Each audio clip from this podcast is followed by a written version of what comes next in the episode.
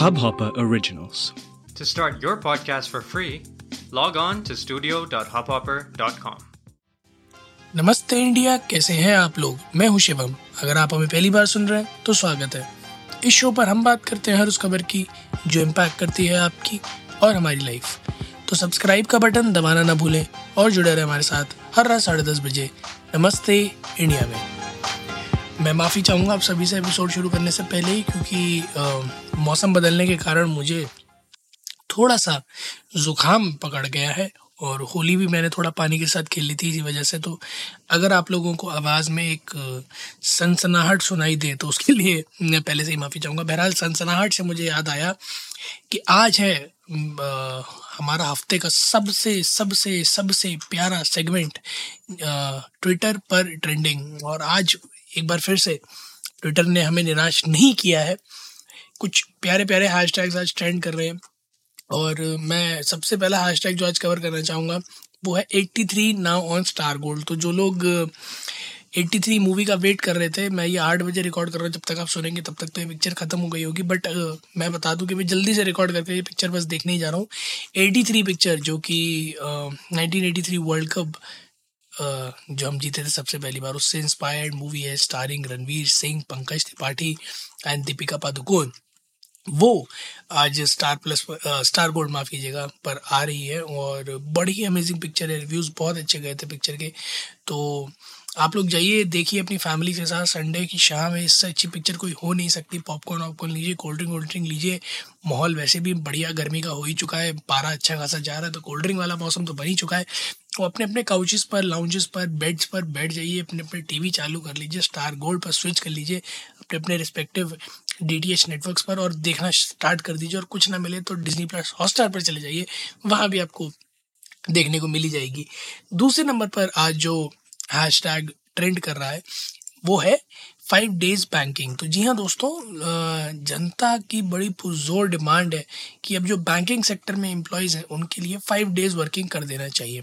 उनके अकॉर्डिंग कई सारे ऐसे गवर्नमेंट सेक्टर के डिपार्टमेंट्स हैं जहाँ ऑलरेडी फाइव डे वर्किंग हो चुका है डिजिटाइजेशन इतना ज़्यादा हो चुका है बैंकिंग की जितनी भी मैक्सिमम ऑपरेशन हैं वो ऑनलाइन किए जा सकते हैं। हर बैंक की अपनी ऐप है वेबसाइट है और उस पर आप अपने फ़ोन पर डेस्कटॉप पर लैपटॉप पर बड़े आराम से मैक्सिमम ऑपरेशन कैरी आउट कर सकते हैं। तो ऐसे में इतनी सुख सुविधाएँ होने के बाद क्या ज़रूरत है सिक्स डेज़ बैंकिंग की? बैंकर्स को फाइव डेज़ बैंकिंग पे स्विच कर देना चाहिए। हालाँकि ऑल्टरनेट सैटरडेज ऑफ़ का कॉन्सेप्ट आया था आईबीए लगातार All India Banking Association All India Banking Union bankers union जो है वो लगातार टू टू मैमे टू टू मैमे में लगा हुआ है। मेरे ख्याल में एक न्यूज़ ये भी आई थी कि आई बी ए अलाउ कर चुका है, मान चुका है ये बात की फाइव डेज़ वर्किंग कर देते बट कहीं ना कहीं शायद पी एम ओ से अटका हुआ है ये प्रस्ताव।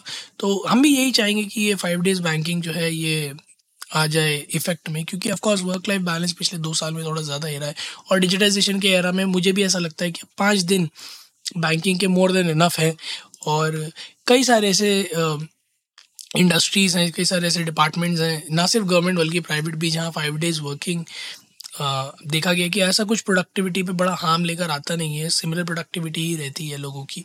क्योंकि आप टाइट डेडलाइंस वैसे ही स्केड्यूल करते हैं तो पाँच दिन में काम निपट सकते हैं। कुछ कभी कभार ऐसी चीज़ होंगी, जैसे फाइनेंशियल ईयर क्लोजिंग हो गई या मंथली क्लोजिंग हो गई, जहाँ हो सकता है स्ट्रेच करना पड़े दैट इज़ अंडरस्टैंडेबल हर जॉब में होता है। But making standard five days working with I guess also benefit bank employees को थोड़ा सा खुशी की लहर उनमें भी आएगी। क्योंकि जब सब बनता तब कई बार ऐसा हुआ है कि बैंक एम्प्लॉयज़ गए हैं कोविड के टाइम में रिस्क लेकर भी बैंक्स और जा ही रहे थे लगातार। तो ऐसे में अब आकर वो थोड़ा सा डिज़र्व करते हैं, क्योंकि उन्होंने अपनी जान का ख़तरा लिया है ऑफकोर्स वो भी फ्रंट लाइन वॉरियर्स जैसे ही लगे रहे, भले ही उन्होंने हॉस्पिटल्स में जाकर लोगों का हौसला मतलब माफ़ कीजिएगा हॉस्पिटल्स में जाकर लोगों की सेवा नहीं की होगी बट किसी न किसी तरह से कंट्री को ऑपरेशन रखने में इकोनॉमी को ऑपरेशन रखने में उनका एक बहुत बड़ा हाथ है।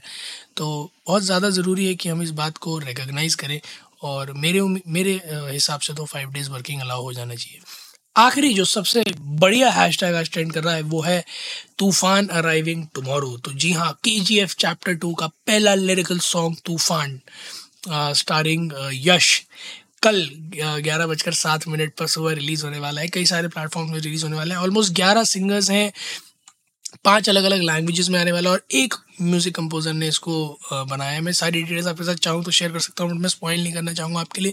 चाहूँगा कि आप लोग कल सुबह ग्यारह बजकर सात मिनट पर जाएँ यूट्यूब पर सर्च करें तूफ़ान की जी एफ़ टू और उस गाने को सुने, क्योंकि जो ट्रीज़र ट्रेलर से या फिर जो थोड़े बहुत क्लिपिंग्स इधर उधर से आए हैं, उनको सुनकर तो बिल्कुल जो सुल्तान गाने की फीलिंग है ना, वो लौट के आ गई है। जो एक पूरा थ्रिल जो बीट जो एसेंस है उस पूरी मूवी का वो पिछली बार जैसे कि चैप्टर वन में सुल्तान गाने से वो चीज़ फील होती थी, वैसे इस बार उम्मीद है मुझे तूफ़ान गाने से वो चीज़ फील होगी। तो गाइज़ आप लोग जाइएगा, कल सुनिएगा और हमें फिर बताइएगा कि आपको गाना कैसा लगा। और इसके अलावा आप लोग हमें ये भी बताइएगा कि क्या आप लोगों की नज़र में फाइव डेज़ वर्किंग बैंकिंग में करना सही है या नहीं है प्लीज़ हमें जान के बहुत अच्छा लगेगा। उम्मीद है आप लोगों को आज का एपिसोड पसंद आया होगा तो जल्दी से सब्सक्राइब का बटन दबाइए और जुड़िए हमारे साथ हर रात साढ़े दस बजे सुनने के लिए ऐसी ही कुछ इन्फॉर्मेटिव खबरें। तब तक के लिए नमस्ते इंडिया।